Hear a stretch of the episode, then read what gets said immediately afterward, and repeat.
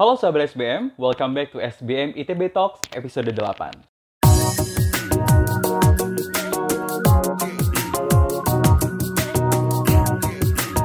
Perkenalkan, saya Gideon M B A dua ribu sembilan belas yang akan menjadi host pada episode kali ini. Nah, untuk sahabat S B M I T B yang belum tahu, S B M I T B Talks adalah sebuah podcast dari S B M I T B yang membahas hal-hal terkait dengan manajemen, bisnis, finance, dan tentunya disesuaikan dengan isu yang sedang marak diperbincangkan oleh masyarakat. Di episode kali ini, episode delapan, kita akan membahas tentang driving competitiveness in a time of crisis. Apa sih itu?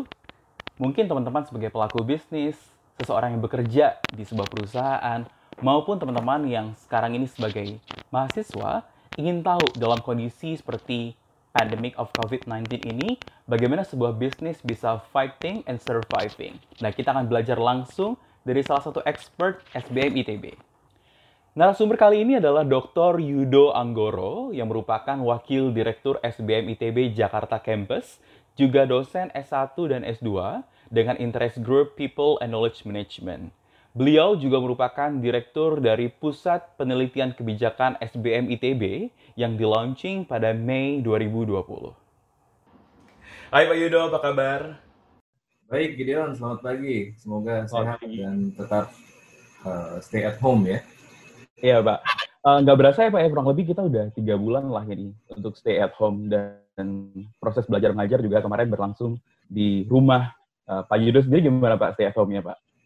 Uh, kalau stay at home, working from home, learning from home, studying from home, semu- uh, justru semakin panjang ya waktunya. Jadi yang biasanya working eight to five sekarang justru bisa sampai malam terus, uh, meeting bisa sampai malam. Jadi itu tantangannya, how we can uh, save our energy for uh, longer period of working. Itu gitu ya. Gak berasa dari minggu depan uh, harusnya udah mulai efektif untuk proses belajar mengajar juga ya Pak ya? Betul, betul.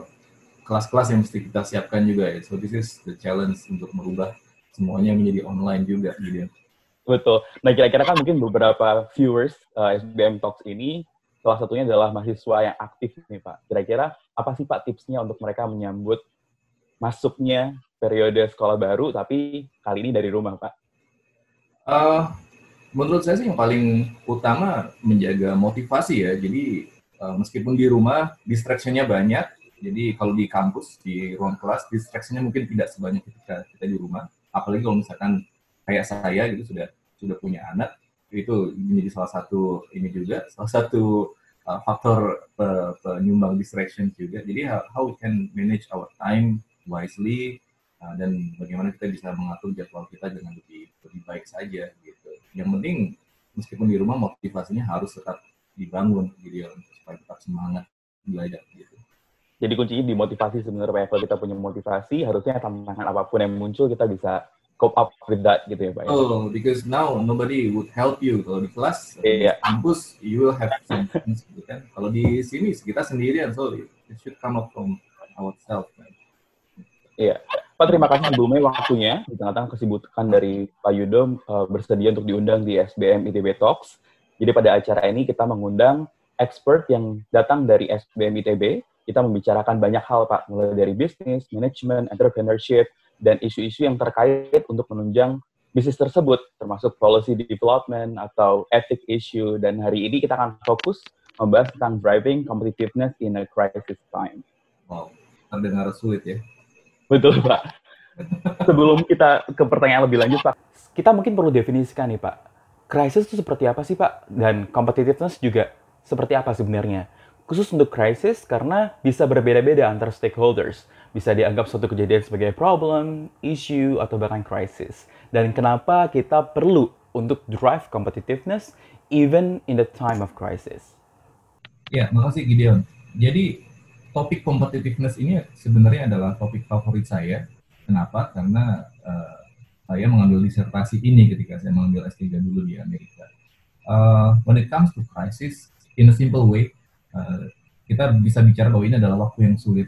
Jadi kondisi di mana semua orang in massive scale merasa kesulitan. Gitu. Indikatornya apa saja? Indikatornya banyak ya. Uh, orang kehilangan pekerjaan, that's a crisis. Uh, kemudian orang menjadi susah beraktivitas, itu krisis. Orang uh, atau perusahaan, uh, pabrik menjadi kesulitan untuk berproduksi, itu, itu krisis.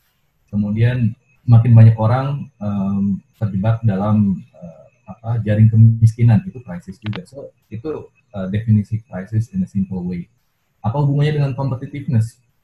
Hubungannya uh, sangat kuat ya, karena dengan adanya krisis kita, individu, perusahaan, Uh, negara menjadi kurang kompetitif.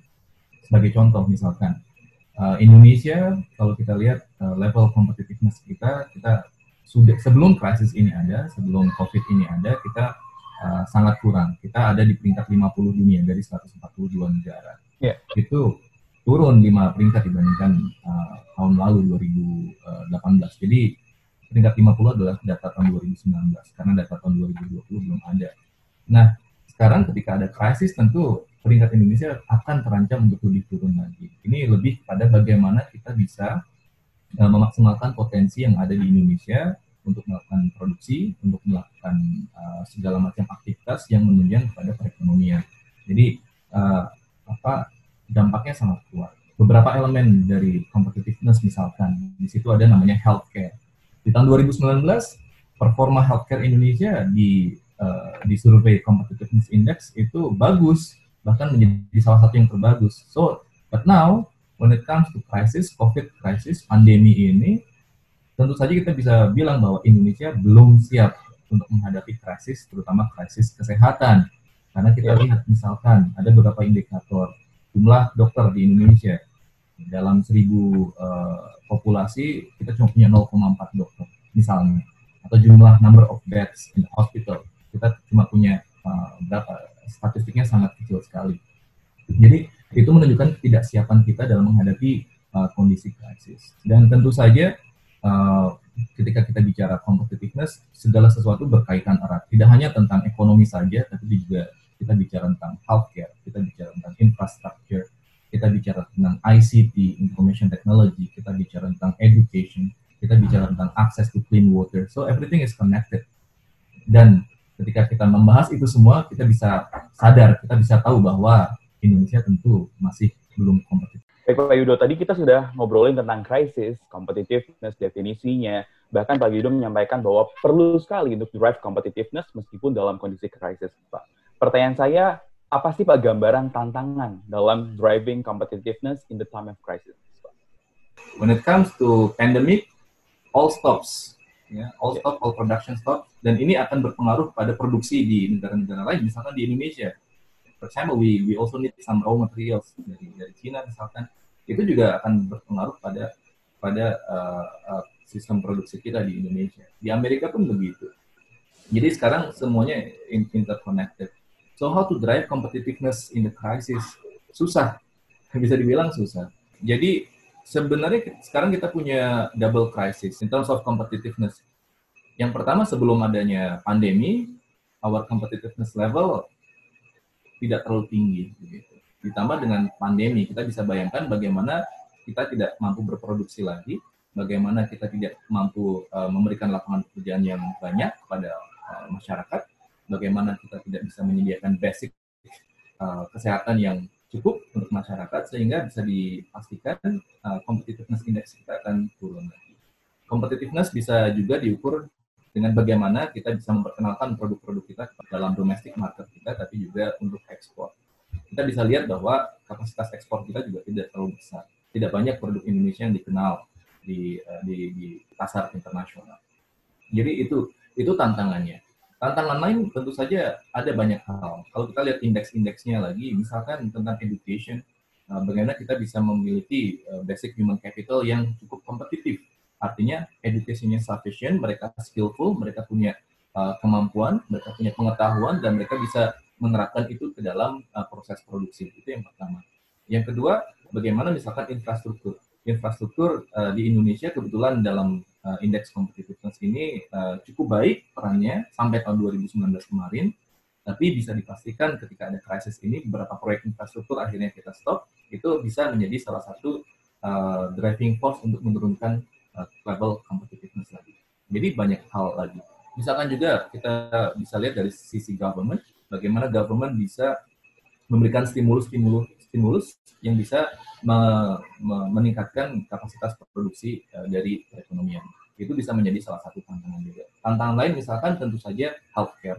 Healthcare bagaimana uh, tidak hanya mengatasi pandemi ini, pandemi diperkirakan bahkan akhir tahun ini masih akan ada. Tentu saja dampaknya sangat besar. Dampaknya apa?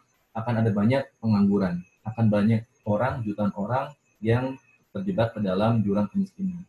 Misalkan studi terakhir di B P S, ada enam koma delapan juta orang pengangguran di Indonesia. Dan tentu saja kalau misalkan uh, pandemi ini uh, berlangsung sampai akhir tahun, bahkan diperkirakan sampai tujuh belas juta, delapan belas juta, bahkan dua puluh juta orang menganggur. So it's going to be a serious uh, effect on the economy and on the society as well. Tentu saja uh, yang suffering nggak cuma Indonesia, tapi negara-negara lain juga. So message-nya adalah uh, bagaimana dalam krisis ini, yang penting kita sekarang berusaha untuk mengetatkan ikat pinggang. Jadi bagaimana uh, kita sekarang tidak melakukan kegiatan-kegiatan yang tidak produktif, dan kita siap-siap saja, baik secara individu, baik secara uh, perusahaan, ataupun juga uh, negara. Kira-kira sih begitu, Gideon. Baik, Pak. Driving competitiveness nggak bisa cuma lihat satu view ya, Pak ya. Ini adalah sesuatu yang komprehensif, yang kompleks, sehingga kita lihat banyak lini untuk saling mendukung satu sama lain ya, Pak. Betul, betul Gideon. Jadi uh, tentu saja tidak hanya, sekali lagi ketika kom- kita bicara competitiveness, semuanya saling interconnected. Tidak hanya health sector saja. Misalkan terakhir pemerintah uh, menggelontorkan empat ratus lima triliun untuk uh, mengatasi masalah COVID. Cuma ternyata memang apakah ini cukup? Ya kita bisa bisa lihat. Uh, menurut beberapa ekonom ini belum cukup untuk mengatasi krisis karena dibutuhkan lebih banyak lagi. Tentu saja akan ada beberapa pertimbangan when it comes to uh, health and economy, which one comes first. Pemerintah juga harus harus uh, mengukur itu. Tentu saja kita tidak bisa hanya mengandalkan pada pemerintah. Dunia usaha tentu saja juga harus berperan di situ. Misalkan itu tadi bagaimana mereka bisa switch uh, lini uh, produksinya, misalkan dari memproduksi tekstil menjadi memproduksi A T B, itu bisa menjadi salah satu uh, cara. Dan juga uh, kita juga mesti pastikan bahwa dari diri kita juga mesti memiliki komitmen untuk menanggulangi krisis ini. Bagaimana caranya? Dengan working from home, dengan study from home, dengan learning from home gitu. So don't go out, because when you go out then it's it's going to uh, affect the whole things gitu. Jadi kita juga dari kita, dari industri, dari pemerintah, we we, we work together.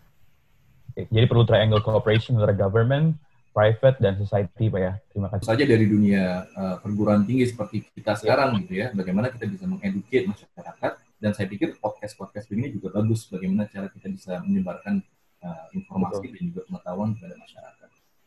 Terima kasih, Pak. Kita coba untuk lebih spesifik lagi nih, Pak, untuk pertanyaan ketiga nih, Pak. Sejauh ini, seperti apa sih, Pak, kondisi competitiveness di Indonesia, Pak? Baik itu dukungan pemerintah, kebijakan, insentif, maupun upaya lain yang Bapak sudah observasi, Pak, dalam kondisi krisis ini. Baik, uh, terima kasih, Gideon. Jadi memang, sekali lagi, uh, everything is interconnected. Kita nggak hanya bisa bilang bahwa ketika kita ingin driving competitiveness, kita hanya mengandalkan pada sektor-sektor produksi. Tapi capitalnya nggak ada. Gitu. Capitalnya apa? Capitalnya itu tadi, uh, pemerintah lima tahun, sepuluh tahun terakhir, mereka secara masif menggerakkan infrastruktur.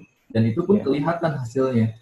Hasilnya dalam indeks yang terakhir di tahun dua ribu sembilan belas, infrastruktur kita bagus. Tapi tentu saja infrastruktur alone is not enough. So we need to uh, apa, complement that with other uh, factors, with education. Itu menjadi salah satu.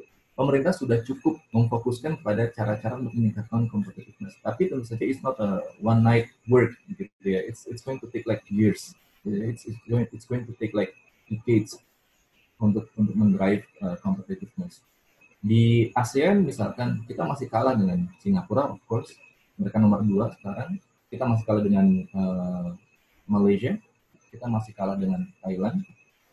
Baru kita. Jadi setelah Singapura, uh, Malaysia, Thailand, baru Indonesia. Di bawah kita masih ada Vietnam. Vietnam masih di bawah kita, tapi they are going to catch up very fast. Nah, pemerintah tentu saja mesti uh, melakukan uh, kebijakan yang menyeluruh, tidak hanya di satu sektor perekonomian saja, tapi juga di sektor-sektor yang lain.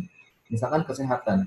Akhirnya sejak pandemi ini ada, kita baru sadar bahwa sektor kesehatan kita tidak siap untuk ini.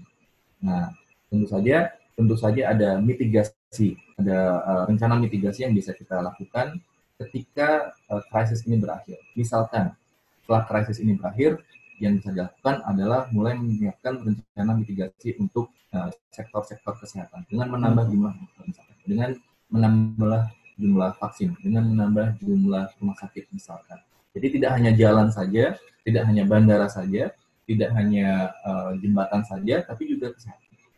Satu sektor lain misalkan pendidikan, sektor yang paling dekat dengan kita.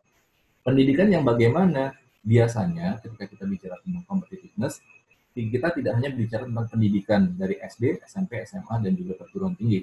Tapi kita juga mesti uh, menyiapkan rekan-rekan kita yang mereka mungkin tidak akan siap ketika mereka masuk ke dalam universitas. Mereka mungkin lebih bisa berkembang ketika mereka menjadi uh, seseorang yang skillful. Akhirnya sekolah-sekolah vokasi itu yang mesti kita perbanyak. Mereka ketika lulus uh, S M P, mereka masuk ke sekolah mesin misalkan. Mereka masuk ke uh, apa? sekolah kejuruan, sekolah menjahit misalkan, atau sekolah uh, otomotif, itu akan lebih berdaya guna untuk menunjang uh, sektor-sektor produksi. Jadi memang kebijakannya harus lebih menyeluruh. Tapi yang dilakukan saat ini adalah pemerintah harus mulai uh, memastikan bahwa pandemi ini bisa tertangani dengan baik. Itu yang faktor yang utama saat ini.